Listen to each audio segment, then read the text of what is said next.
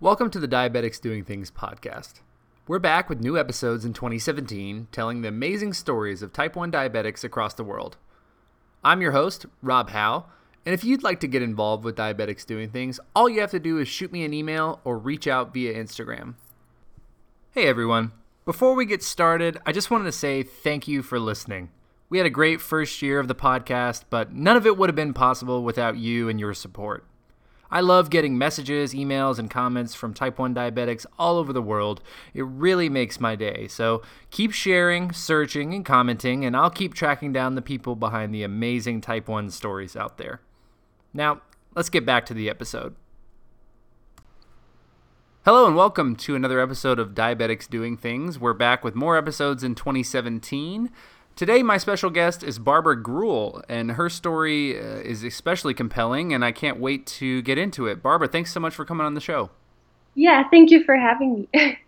so, uh, Barbara, you uh, you found me through Instagram, I believe, uh, through the Medtronic takeover uh, earlier this week. Um, mm-hmm. Tell me a little bit about yourself.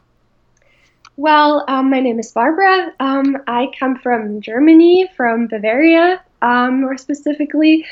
Um, and I just recently moved to Minnesota um, last year in August because I got married to my husband who uh, goes to medical school here. Well, fantastic. Uh, we're always uh, always glad to add another member of the type 1 diabetic family to the U.S., so welcome. Thank you. um, and I think, you know, we're going to talk a lot about um, transitioning from from a healthcare perspective, coming from Germany to the U.S., uh, but tell us a little bit about your story uh, as a type one diabetic. Uh, you know, diagnosis and uh, and everything else around that. Sure. Um, well, I got diagnosed in February of 2009. Um, I had just started my first semester um, um, going to college for English and Spanish to start to te- to study English and Spanish, and um, I had just been my in my first or I believe second week of semester break, and that is when kind of it all started with with the diagnosis where I went to the doctor and yeah, and it all went from there. so t- uh, tell me a little bit about that experience. I mean, obviously you were um, you know away at college, and so um, a little bit older than um, you know away from home and everything. What uh, what was that like? Um, what were you, you know? Did you obviously went through the the usual symptoms, but um, you know, socially, what was that like with your friends and um, and your classmates and things like that? Yeah. Um, so it's been a little. It's kind of been hard because I, while I come from a very small town in Bavaria, and so I moved about two hours away to Bamberg, Germany, to study. Um, and my first semester has been pretty hard because while adjusting to everything, to studying, and um, I just also felt very exhausted all the time. And I just thought that's probably because I study all the time now. And I just didn't have that many friends yet. The first semester is just always kind of hard getting to know people first. And so it's been a challenge. It's been a challenge, definitely. well, and I, and I think that's something that uh, often goes overlooked um, in a diagnosis is socially uh, the response. And, and like you said, your first semester away at, uh, at college is always challenging and, and new and exciting in its own way. And then throwing a diagnosis in there, um, just that's a lot of emotional uh, and physiological uh, and just new experiences all at once. Yes, definitely. Mm-hmm. So from there, um, you know, now uh, we fast forward a few years, um, and uh, you're here in the U.S. And I know that you are have a specific story that you are telling, uh, you know, of what it's like to be a Type One diabetic coming to the U.S. Uh, from Europe. Tell me a little bit more about that. Yeah, so um, I got diagnosed in uh, spring of 2009, and my dream has always been to study abroad in the US for a year. Um, and that was kind of why I got into studying English in the first place. Um, so that was very devastating for me to find out I have such a disease, a chronic illness, and I just thought things aren't possible anymore and I can't possibly go abroad anymore with this. Um, so, but that's at the same time kind of what got me through the first half year with this disease because I just thought I have something to work work towards now, and so um, yeah, I applied for the scholarship to come to the U.S. for a year, and I actually got it. Um, so I was able to study in, in Minnesota at Concordia College, um, 2010 to 2011, um, and that's also where I met my now husband. oh, that's fantastic! And what a cool story, you know. Uh, working and overcoming that adversity to get to the U.S. and then uh, and then meeting your husband, and now you're here full time. So you're on like a you're a permanent study abroad now, right? Yes, kind of. Yeah, I, I now finished my while in Germany two years ago. I finished my studies with a bachelor's degree and kind of a equivalent to a master's degree in those two languages. Um, and so now I'm basically a teacher, and I'm still well, I'm hoping to teach here too. We're still waiting for paperwork to go through, but that's the hope. that's fantastic. Uh, and congratulations, by the way. Um, that's a tremendous accomplishment in a very short amount of time. Um, so, you said that you had come to the U.S. for the first time on that study abroad program in 2010. Yes. So mm-hmm. roughly mm-hmm. a year, not even really a full year with type one diabetes, and you already had uh, overcome that first obstacle to get to the U.S. Yes. Mm-hmm. So, uh, what was that like? What did you have to do? And, and uh, you know, as you were learning about uh, your new life with Type One, um, talk a little bit about that process and kind of uh, h- how you got to you went or went from diagnosis to you know being comfortable enough to travel for a long period of time uh, in that short amount of time. Well, I have to mention that I had the great um, it, it was it was really great. I found a very good endocrinologist where close to where I live, um, and a very great um, nurse as well or specialist with diabetes. And with their help, they kind of supported me with everything. And I told them right away that I was hoping to uh, go study abroad, and I'm applying for this. But I was at the same time very hesitant because I thought I'm just not I'm just not sure if that will work if I can go overseas with this and I just I was very insecure and I was happy to have someone who actually told me and my endocrinologist who just supported me and said absolutely Barbara you can do whatever you want to do and this shouldn't keep you from from from doing that so that's kind of what what got me through the first couple of months and I want to focus on that for a second because that is such an essential piece of being successful as a type 1 diabetic. Uh, mm-hmm. not not everybody has that supportive uh, environment from their doctor or from their family. Um, I was very fortunate, um, and I talk about this a lot. But uh, Children's Medical Center in Dallas is one of the best hospitals, one of the best pediatric hospitals uh, in the world and that's where I was diagnosed. And I and so I had a amazing experience, and my doctors were all uh, so encouraging. And I'm really glad that you have a that you found a doctor that also was supportive of your dreams and was like, "Hey, we're going to make this happen." Uh, because yes. a lot of people don't have that opportunity, or that you know they're in an area that doesn't have uh, very many endocrinologists to choose from, or a, very rural area. Um, what were those conversations like with your doctor initially? And you said, and I think we should focus on, you know, you were hesitant to ask because mm-hmm. uh, you weren't you weren't sure that it was going to be possible. Yes, um, exactly. Um, I also um, should probably add. Um, so when I was first diagnosed, my family doctor, um, where my where my family still lives now, um, was out of town on vacation, so I had to go to another doctor um, and he kind of uh, told me about what was going on. I had a blood uh, sugar of, I think, I believe, over 700. Um, so, and I had probably been with that blood sugar for many, many months. And so he made sure that I um, was able to go to a diabetes hospital. Um, it's in Bad Mergentheim in Germany. Um, and they, I, I, stayed there in the ICU for um, a day and then afterwards um, for two weeks there to kind of get adjusted to everything. And they um, they kind of forwarded me to my then endocrinologist. So yeah, they really helped me connect to to her, my doctor. And uh, and, and that hospital uh, that is specifically focused uh, for diabetes. Yes. Mm-hmm. And is that is that fairly common uh, in Europe?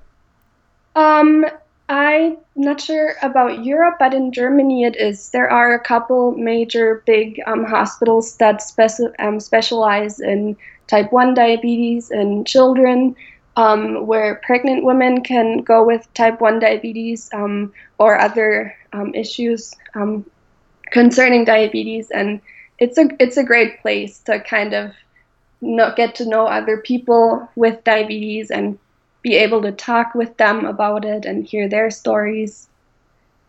Yeah. Yeah, that is uh, that is fantastic, and I think uh, again, just like having that extra focus and support uh, to go through those issues, uh, that you know, just regular medical concerns that.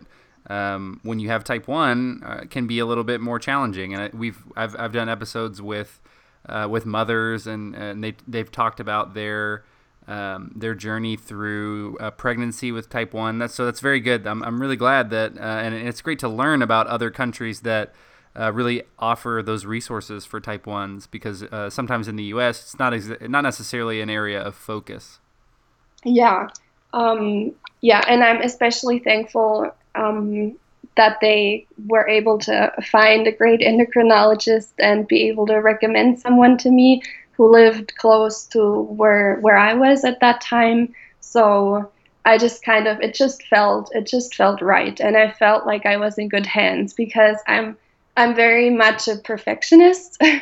And it was it's just kind of a struggle to get to know um, what you're supposed to do um, what things like what A1C would be the good the best for me. And so for me it's just important to have someone who also looks a little bit closer, not just the numbers, but also, um, yeah, if if I'm happy with that or, yeah, things like that. And you bring up a good point. I think it's diabetes is so much more than just the numbers. Um, and like you said, you got to make sure that your life balance is is in is is where you want it to be. Um, I want to talk a little bit about as you trans transitioned, literally transitioned over to the United States. Um, and you know leaving your endocrinologist behind in Germany and then coming over to the U.S. Uh, and sort of experiencing a whole new uh, healthcare uh, and practice and maybe uh, getting introduced to a new doctor. Uh, what was that process like for you?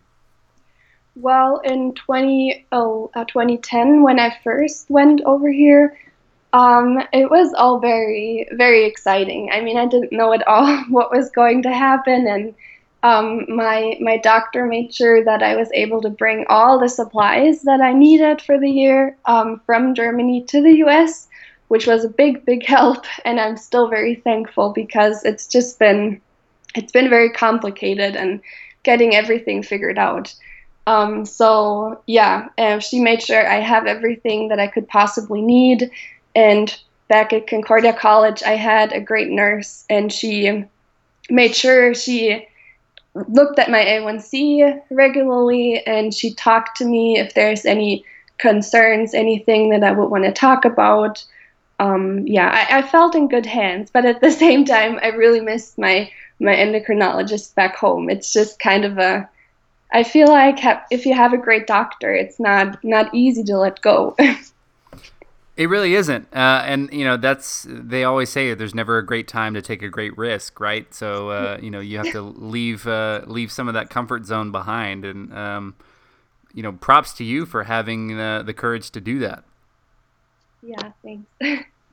so um, so as you're adjusting uh, to life in the U.S. and uh, you know you, you, said that you've been here about six months or so. Um, how uh, you know what do you what are you hopeful for? What are you looking forward to? How uh, tell me more about your uh, about your your journey here and, and trying to uh, educate diabetics uh, about the about the journey uh, to the U.S.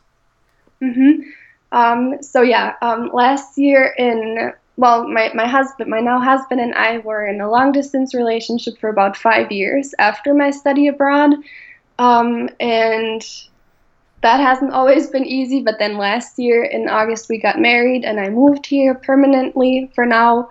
Um, and my hope is just to get even more comfortable. I feel like the past five months, I've already been able to settle down, and I now have a good endocrinologist here in the cities, and I feel like I'm in good hands. Um, I just, it's just, it's still a bit different. I feel like life here is different from life in Germany. So there's just small things that I still need to figure out. and I feel like once I figure those out, um, I'll be able to to do even better with my with my diabetes. Uh, what would you say is the biggest difference between uh, the U.S. and Germany as it relates to diabetes or you know healthcare? For you, what has been the biggest difference for you? Yeah, sure. So in in Germany, um, I was very lucky because we have um, healthcare so that basically everything is free. So you only have to pay about 10 euro to get insulin, and then you just get the pump supplies for free and insulin for free and the, the pump for free. And just, it's just all, it's very different coming here and learning that um, different health insurances cover different um, insulin types and different Lancets and different whatever you can think of. Um, and it's been it's been quite a challenge um, getting through that uh, jungle of of things that I really didn't know at first at all.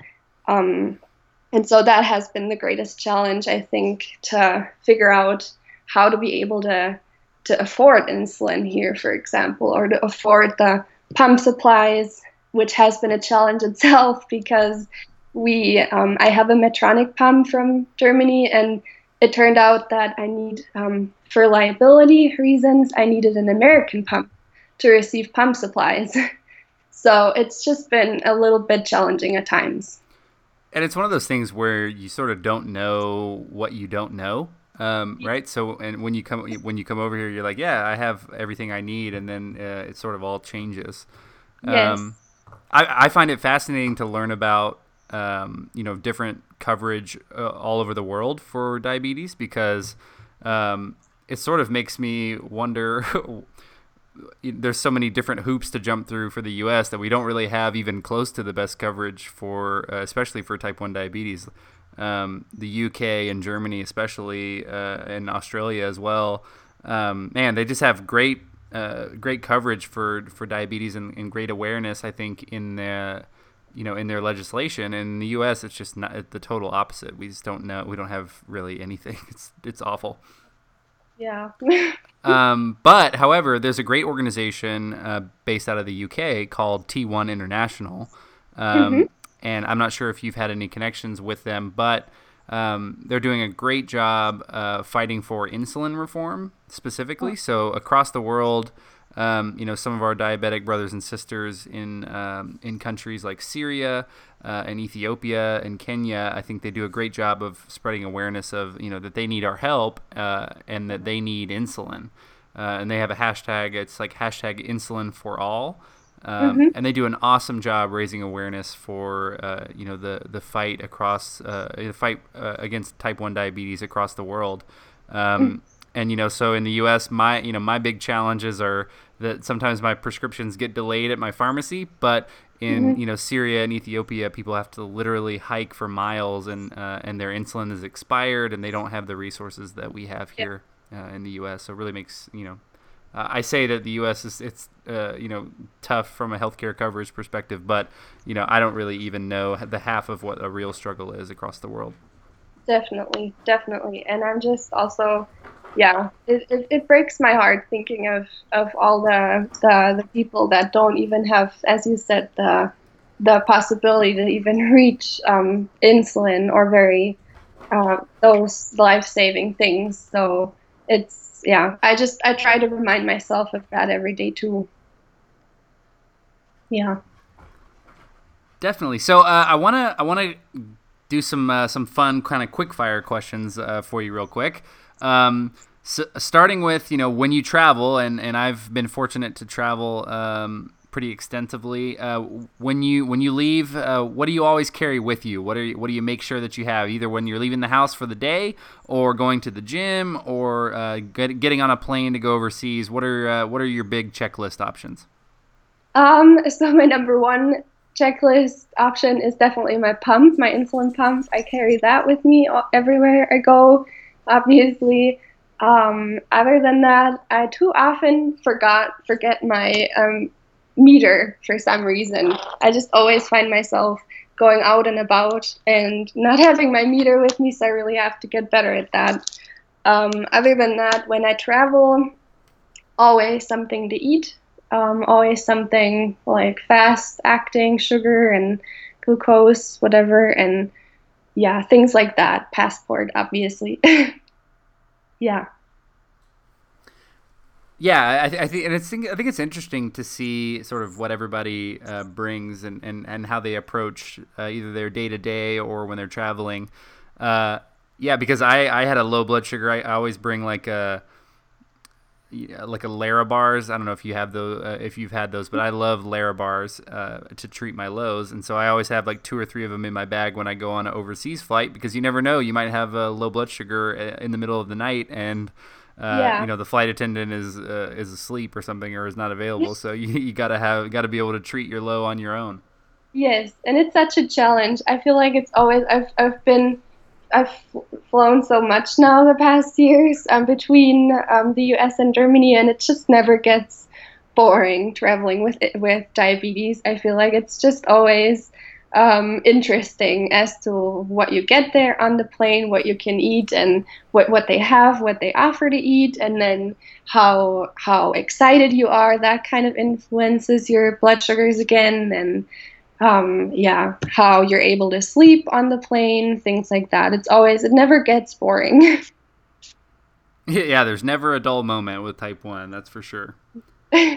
um, let's see. Do you have any uh, any sort of crazy stories or fun stories about uh, you know highs or lows in in uh, in strange places or at inopportune times? Mm, I have to think. So I've never really had a very um, dramatic low, thank God. Um, yeah, which is great.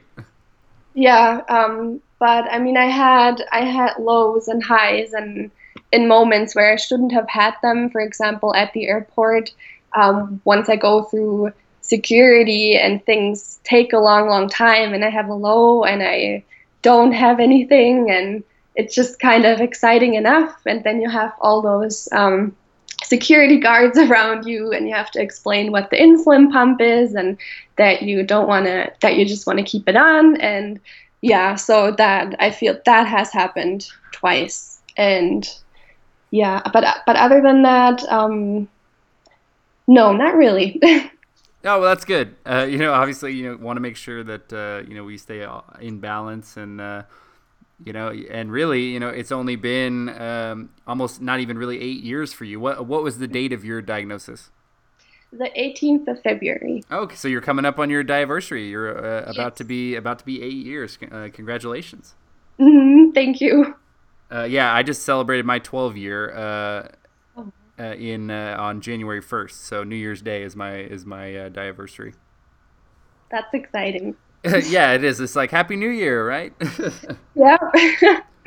um, this is a this is my favorite question. I always I always like to ask um, my guests, and uh, that is if if you had to tell if you could tell one thing to someone who was recently diagnosed with diabetes or was struggling with their type one, um, what's the one thing that you would tell them? Um, I would say um, to hold on and keep going. Things will eventually get better.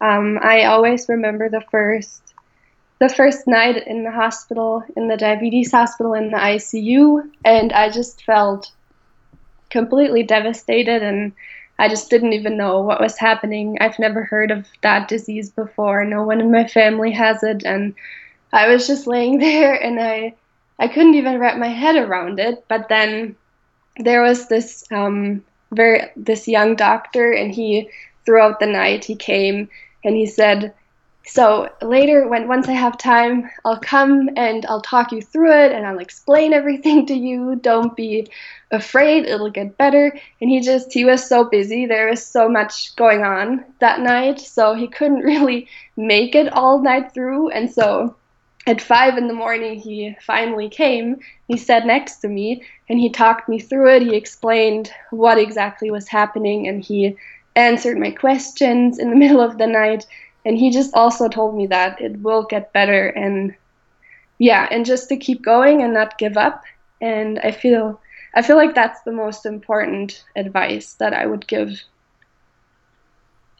Oh totally agree. And and uh, and thank you so much for sharing and uh, you know thank you so much for coming on uh, coming on the show and, and for reaching out i um, you know i know you're uh, relatively just getting your journey started here in the us um, but uh, we're happy to uh, to be a part of that journey, and really can't wait to uh, you know to see you know where we are in a year and five years from now, and and and on from there.